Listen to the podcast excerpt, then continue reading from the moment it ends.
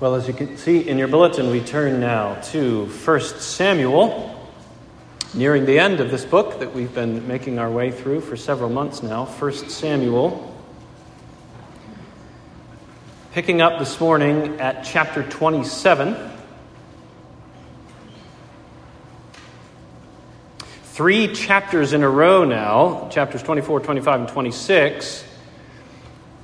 David's been in the position of being tempted to shed blood that he should not shed and having to exercise self control in the face of that temptation. In one of those cases, it was a man named Nabal, and it was Abigail who persuaded David not to do it, not to kill him. In the other two cases, it was Saul himself, and in those cases, it was David's own internal conviction that guided him, that held him back three chapters in a row chapters 24, 25, and 26. And that brings us this morning to chapters 27 and 28. We're going to cover those two chapters today. Chapter 27 isn't all that long compared to some others that we've seen lately. The story that we're going to have before us this morning, especially chapter 28, this is dark. And by that I mean it's literally dark. This is an episode that unfolds at night. And as we'll see, there's something fitting about that. But it's also spiritually dark. This is a story in which Saul goes down into some pretty fearful depths.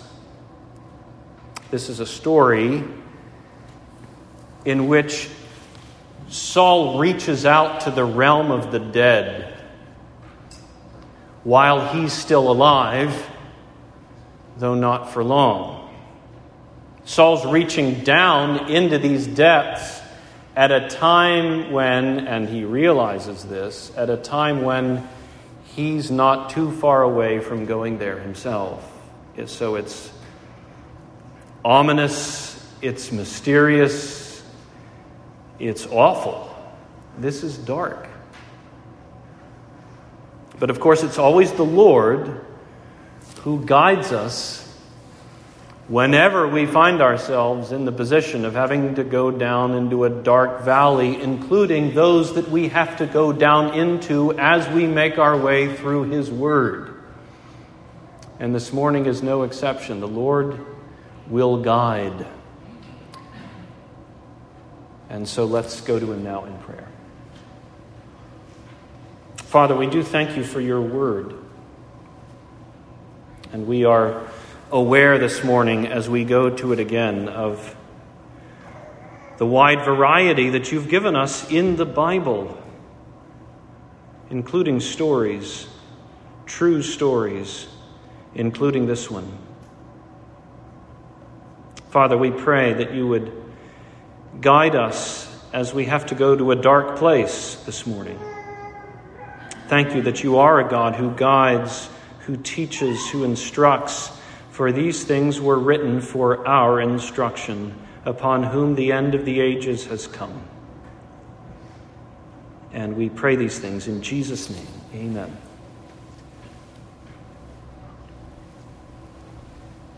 So we pick up at the beginning of chapter 27. This right after David spared Saul's life again, but David's still on the run. Take a look at verse 1. Then David said in his heart, Now I shall perish one day by the hand of Saul. There is nothing better for me than that I should escape to the land of the Philistines. Then Saul will despair of seeking me any longer within the borders of Israel, and I shall escape out of his hand. So David arose and went over, he and the 600 men who were with him, to Achish, the son of Maoch, king of Gath. And David lived with Achish at Gath, he and his men, every man with his household, and David with his two wives, Ahinoam of Jezreel and Abigail of Carmel, Nabal's widow.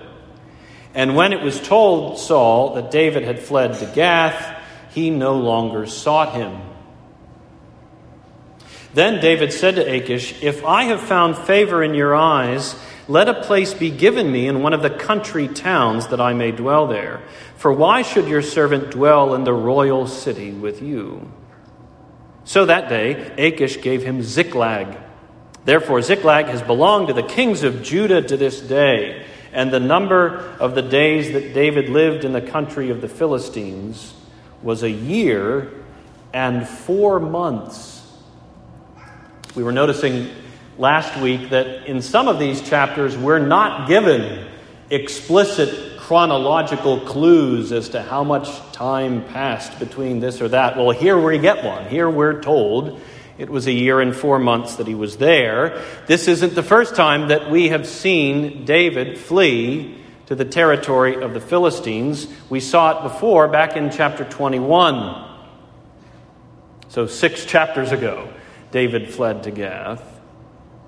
And remember, when he realized his life was in danger there, back in chapter 21, that's when David pretended to be a madman in Gath, and that's how he managed to escape. He even wrote a few Psalms about it. Well, here he is again, chapter 27. He's back in the territory of the Philistines. He's back in Gath. Remember that that was one of the five leading cities in the territory of the Philistines. We don't know if this king of Gath is the same one as before. Achish could have been a title or a common name. We're not entirely sure about that. In any case, David asks to be given some territory removed from Gath, removed from the royal city, and the king of Gath grants that to him. And because David remembers that it nearly cost him his life last time to be among the Philistines, because he realizes that the Philistines still aren't going to be entirely comfortable with his presence among them, he knows that this time he's going to have to find a way to put the Philistines at ease. He's going to have to find a way to make them think that they've got nothing to be afraid of when it comes to his presence there. And so the story goes on. Take a look at verse 8. Now David and his men went up and made raids against the Geshurites, the Girzites, and the Amalekites for these were the inhabitants of the land from of old, as far as Shur, to the land of Egypt. And David would strike the land and would leave neither man nor woman alive, but would take away the sheep, the oxen, the donkeys, the camels, excuse me, the garments, and come back to Achish. When Achish asked, Where have you made a raid today? David would say, Against the Negeb of Judah, or against the Negeb of the Jerahmeelites, or against the Negeb of the Kenites. And David would leave neither man nor woman alive to bring news to Gath, thinking lest they should tell about us and say, So David has done. Such was his custom all the while he lived in the country of the Philistines. And Achish trusted David, thinking, He has made himself an utter stench to his people, therefore he shall always be my servant.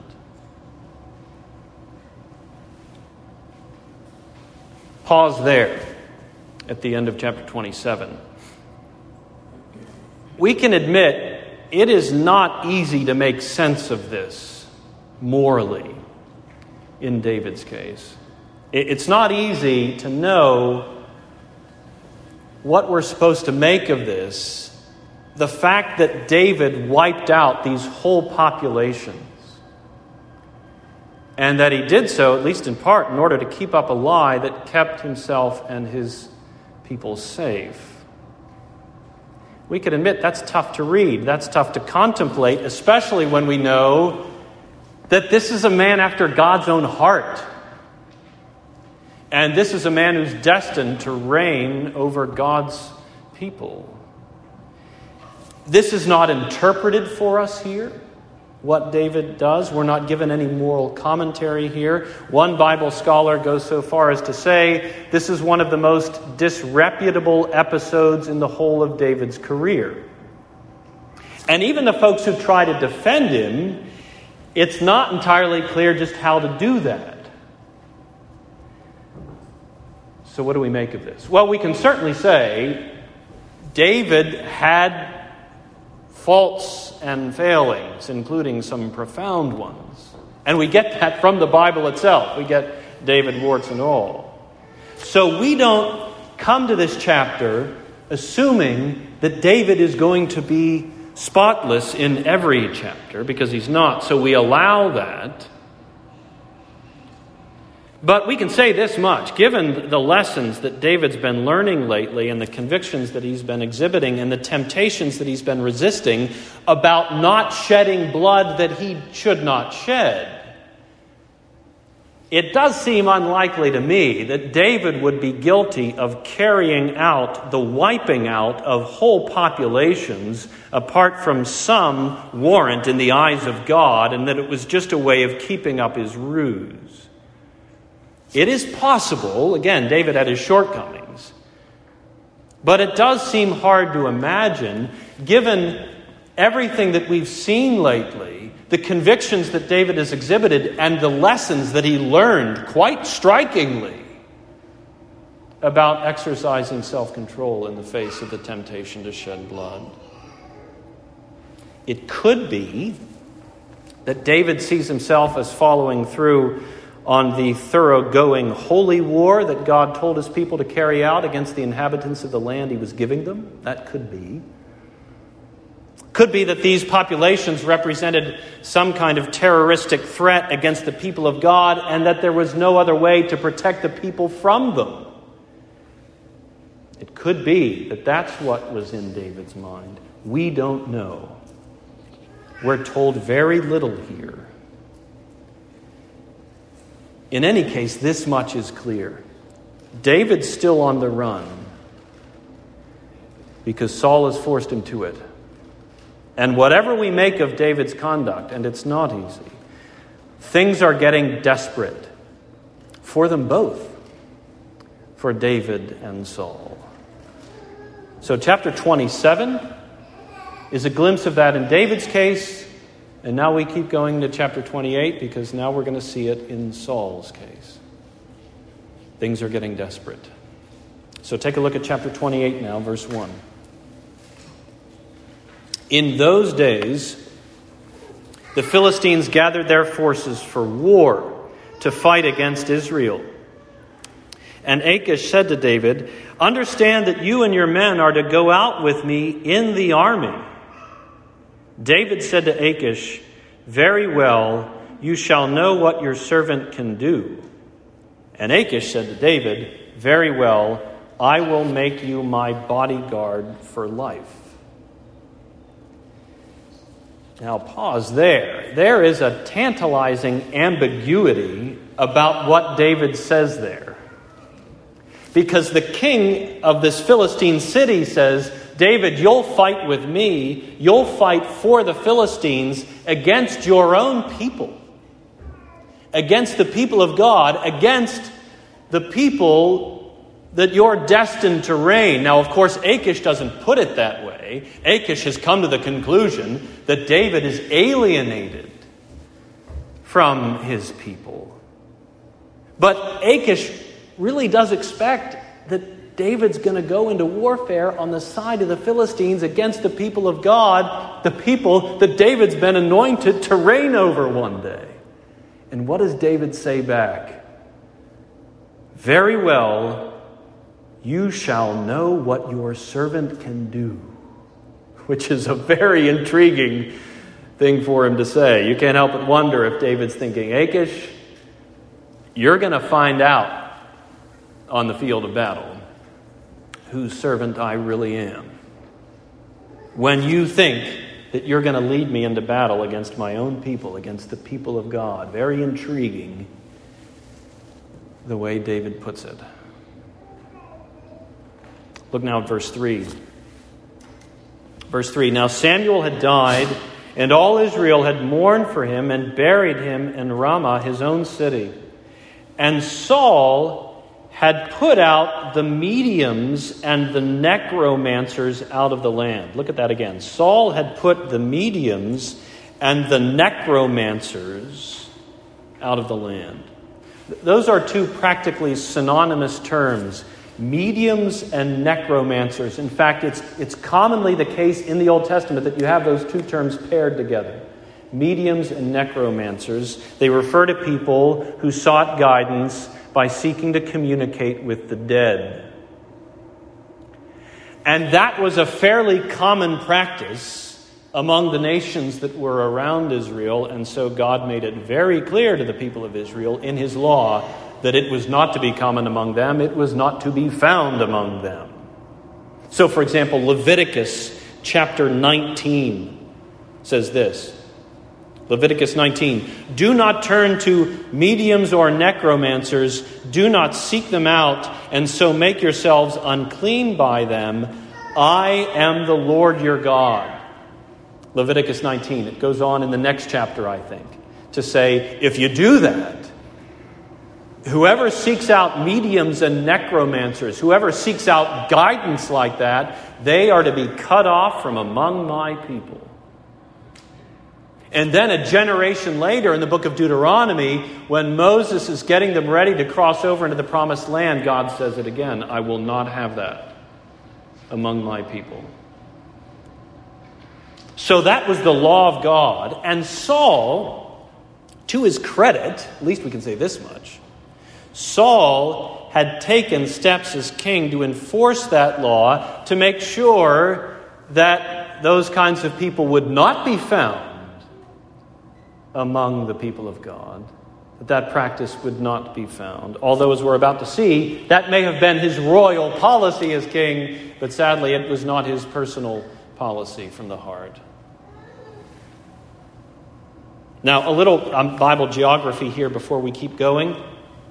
This week, in what's about to unfold, we're a good bit farther north on the map than where we've been for almost the entire book of 1 Samuel.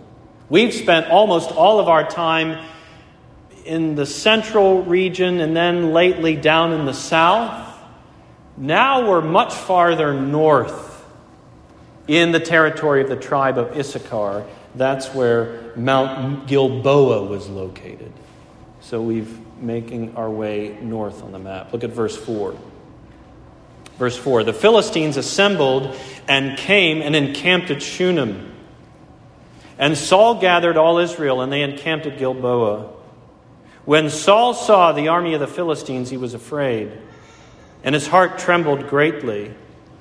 And when Saul inquired of the Lord, the Lord did not answer him either by dreams or by Urim or by prophets. Then Saul said to his servants, Seek out for me a woman who is a medium, that I may go to her and inquire of her. And his servants said to him, Behold, there is a medium at Endor. And, and that wasn't too far away from Mount Gilboa, so same, same basic region. Verse 8 So Saul disguised himself and put on other garments and went, he and two men with him. And they came to the woman by night. This whole story is cloaked with a kind of shame, disguising himself in garments, going by night. And he said, Divine for me by a spirit, and bring up for me whomever I shall name to you. The woman said to him, Surely you know what Saul has done, how he has cut off the mediums and the necromancers from the land. Why then are you laying a trap for my life to bring about my death? So at this point, she still doesn't know that it's Saul. Verse 10 But Saul swore to her by the Lord, As the Lord lives, no punishment shall come upon you for this thing. Then the woman said, Whom shall I bring up for you? He said, Bring up Samuel for me. When the woman saw Samuel, she cried out with a loud voice. And the woman said to Saul, Why have you deceived me? You are Saul. The king said to her, Do not be afraid. What do you see? And the woman said to Saul, I see a God coming up out of the earth. He said to her, What is his appearance? And she said, An old man is coming up, and he is wrapped in a robe. And Saul knew that it was Samuel. And he bowed with his face to the ground and paid homage. Now, what is unfolding here? This is unlike almost anything we encounter in the whole of the Bible. A few things to explain here, insofar as we can even try to explain it. And we are certainly butting up against our limitations when we try to explain and understand this. Samuel was dead at this point.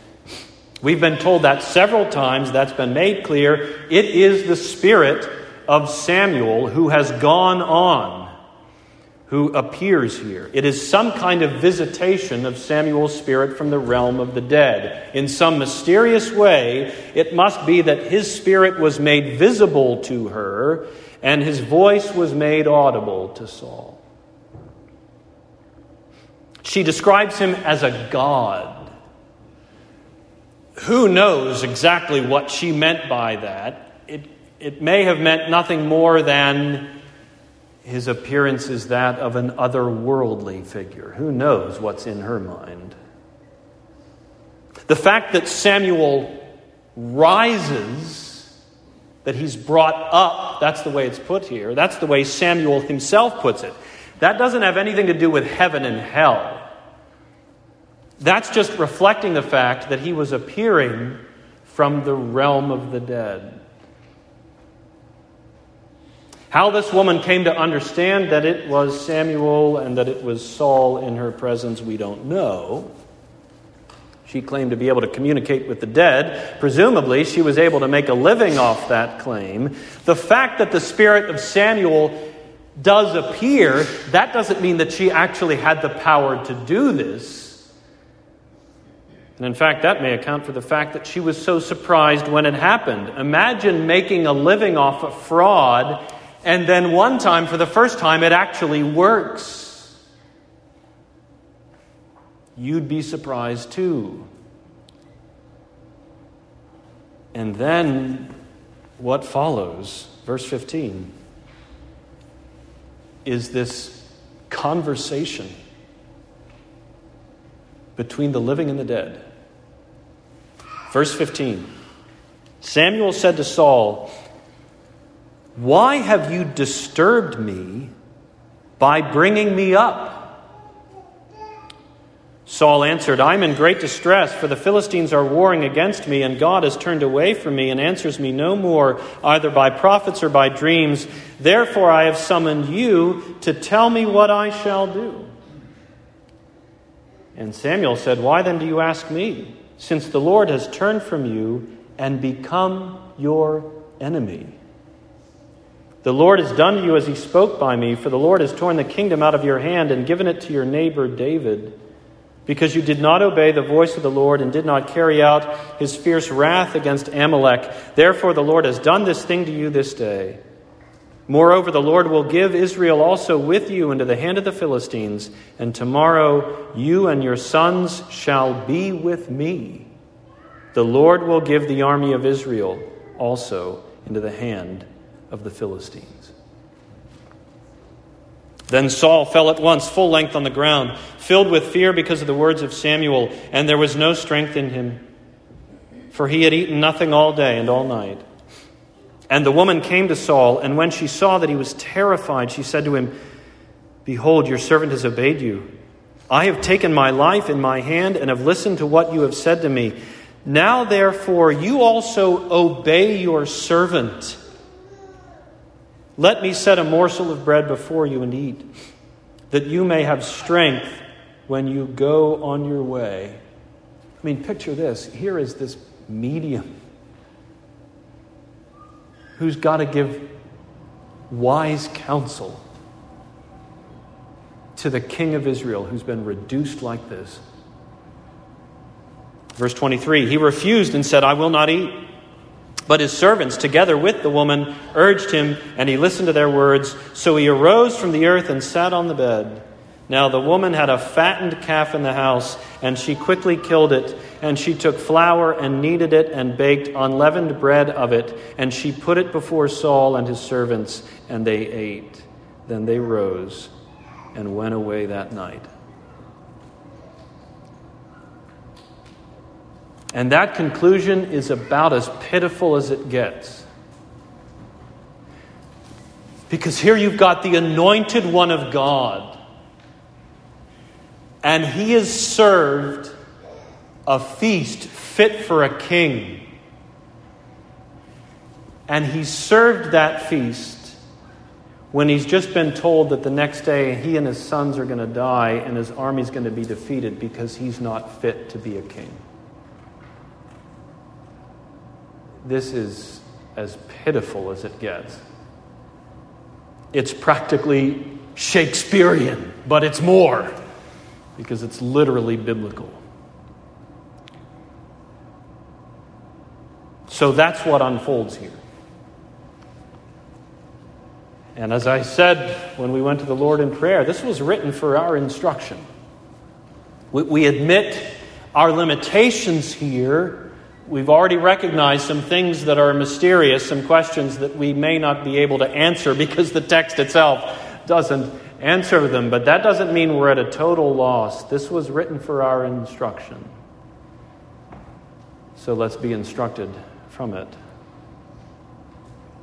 Here's one truth we can take here today. Here's a lesson we can glean.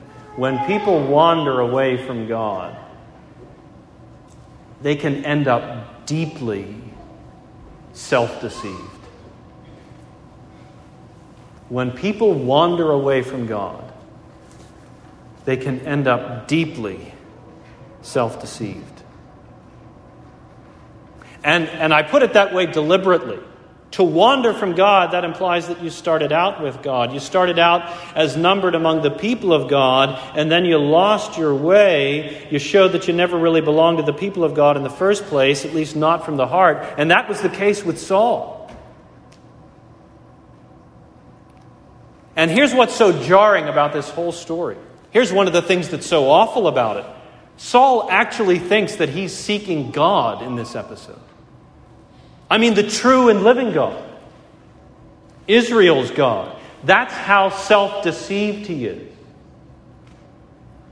That's how bad things have gotten. He actually thinks that he's seeking a word from God in all of these different ways, and presumably he thinks that God might honor him for it. Because he keeps, in all of these different ways, he keeps looking for a word from God to guide him. It's not like Saul is seeking out the false gods of the Moabites. It's not like he's gone to the, the temple of Dagon among the Philistines. Saul is able to tell himself here that he wants to know the Word of God. And that's why he's sought out finally a prophet of God. And that gives you some insight into his own frame of mind here. And sadly, in one sense, this isn't all that shocking. To, to find Saul in this state in this chapter, chapter 28. For quite a few chapters now, this is a man who has come across, whether knowingly or not, whether self consciously or not, this is a man who has coming, come across as trying to preserve some semblance of knowing and serving the true God. All the while having turned his back on God, so that God has turned his back on him. Even way back when, in chapters 13 and 15, when Saul initially spectacularly failed God, even then, he was saying things like, Well, I was just trying to sacrifice to God. I wanted to give God the best. And ever since then, Saul has continued to use all of these, these pious sounding phrases. The Lord be with you. As the Lord lives, may you be blessed by the Lord. May the Lord reward you. He's even saying that kind of thing to David while he's still determined to hunt David down. This is a man who keeps talking the talk. This is a man who is deeply self deceived about his own standing with God. Here at New Hope, we like to use that phrase, word and spirit.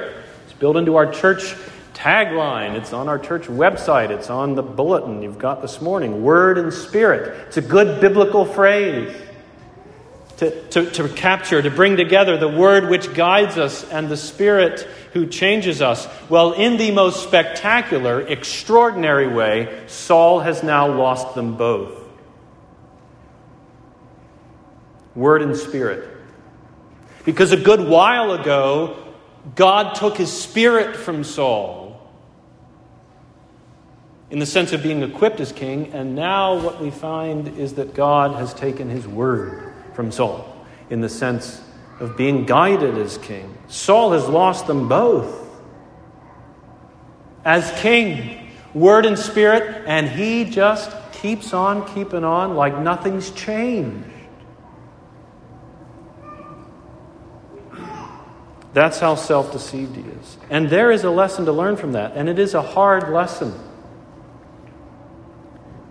But the truth is, even those who start out among the people of God can wander from God in such a way that they don't even realize how far they've wandered. And in the end, the self deception is deep and it's broad and it's blinding. And maybe you know somebody like that. And to be honest, it may be that it's not just out there, it could be in here, in this room, right now this morning. Even those who start out among the people of God can wander and wander far in such a way that they don't even realize just how far they've gone. It is a fearful prospect. But, brothers and sisters, the very fearfulness of it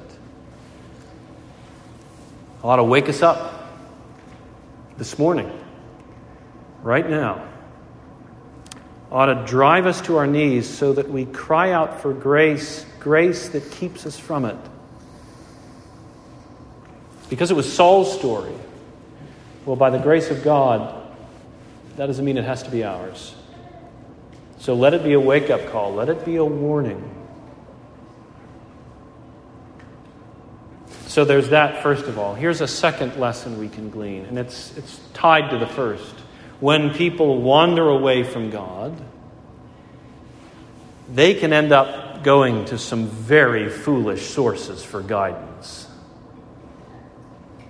When people wander from God, they can end up resorting to some, some very foolish sources for guidance. Saul goes to a medium, even though he knows he's got no business going there. It was his own policy to put the mediums and necromancers out of the land. And yet here he is, disguising himself, going at night it's a reminder of the human condition. The human condition is that everybody needs guidance. And deep down, whether they admit it or not, they know it. They may put on a good show, they, may come across as supremely confident and self sufficient when it comes to life and life's decisions, but deep down they know it. We all need light to live by. Light that does not come from ourselves.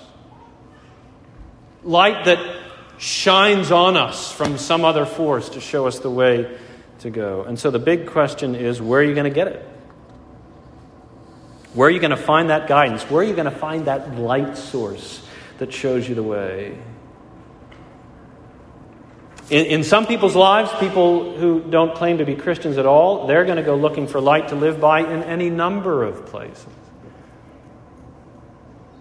Everything from ancient false religions to apparently sophisticated philosophies to popular talk show drivel. They're going to go looking for light somewhere, light to live by. In other people's lives, people who do claim to be Christians or who want to keep up those appearances, they're going to go looking for light to live by in a way that feels like seeking God. So that they can continue to tell themselves, I'm, I'm seeking God. As I was saying before, that was the case with Saul. He didn't go to the gods of the Moabites or the Philistines. He leaned in for the voice of God, and then when he didn't hear anything, he desperately went looking for a prophet of God.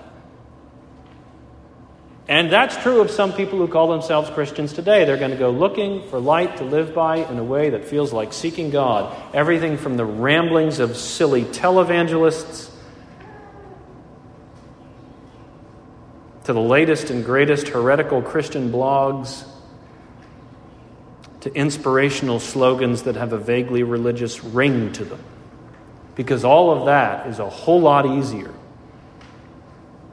and a whole lot less convicting than actually wrestling with the scriptures and kneeling down before what you find there. So let this be a wake up call for us as well and a warning. The psalmist says, Your word is a lamp to my feet and a light to my path. Wander from God, and you're going to end up looking for light, maybe even looking for His word, the word of God, in ways that are foolish, and it finally won't get you anywhere. Let this be a summons to us today to seek the Word of God, to seek guidance from God where He's told us to look for it, which is in the Bible, which is challenging and humbling and convicting and wonderful. That He's given us this book and He's called us to come here so that we find that light to live by. So there's that truth as well. Here's one more. One more lesson we can glean today, and we'll wrap up with this. And it is this God does not forget his own word.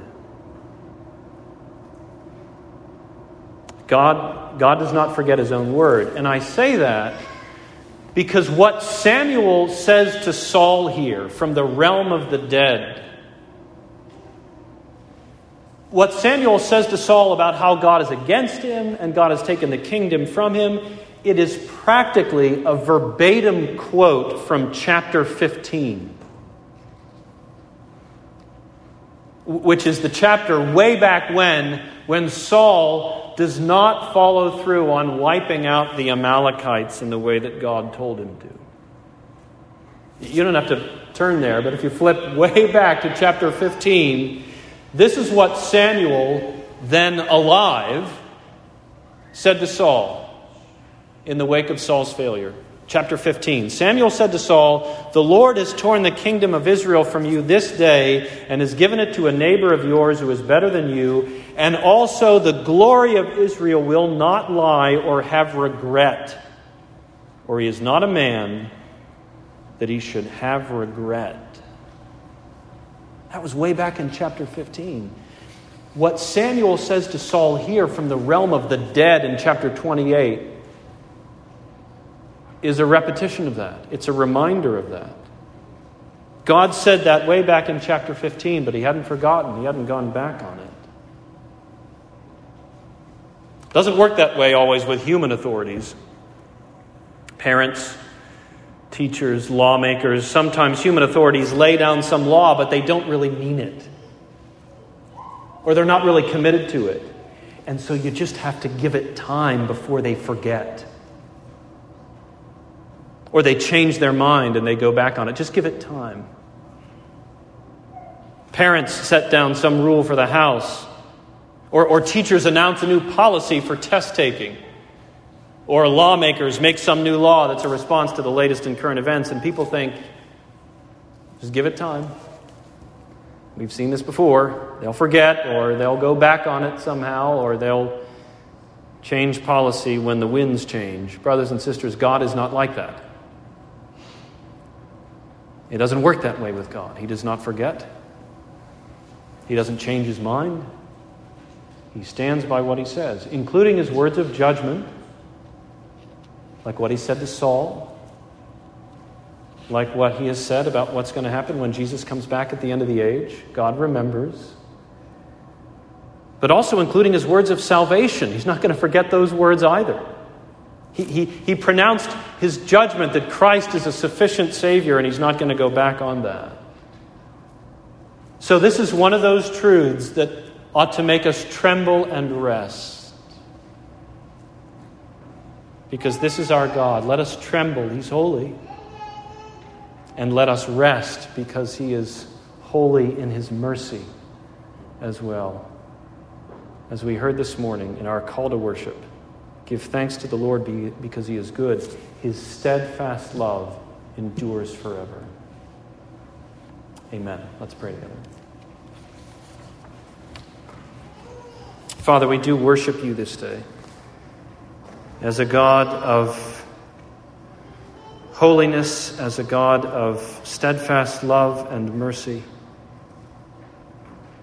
Have mercy upon us. We know ourselves.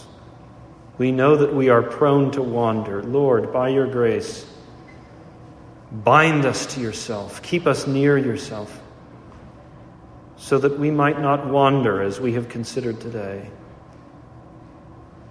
Grant us to remember your word and to walk in it, including this, remembering that you remember it above all, and you will honor it. And we pray these things in Jesus' name. Amen.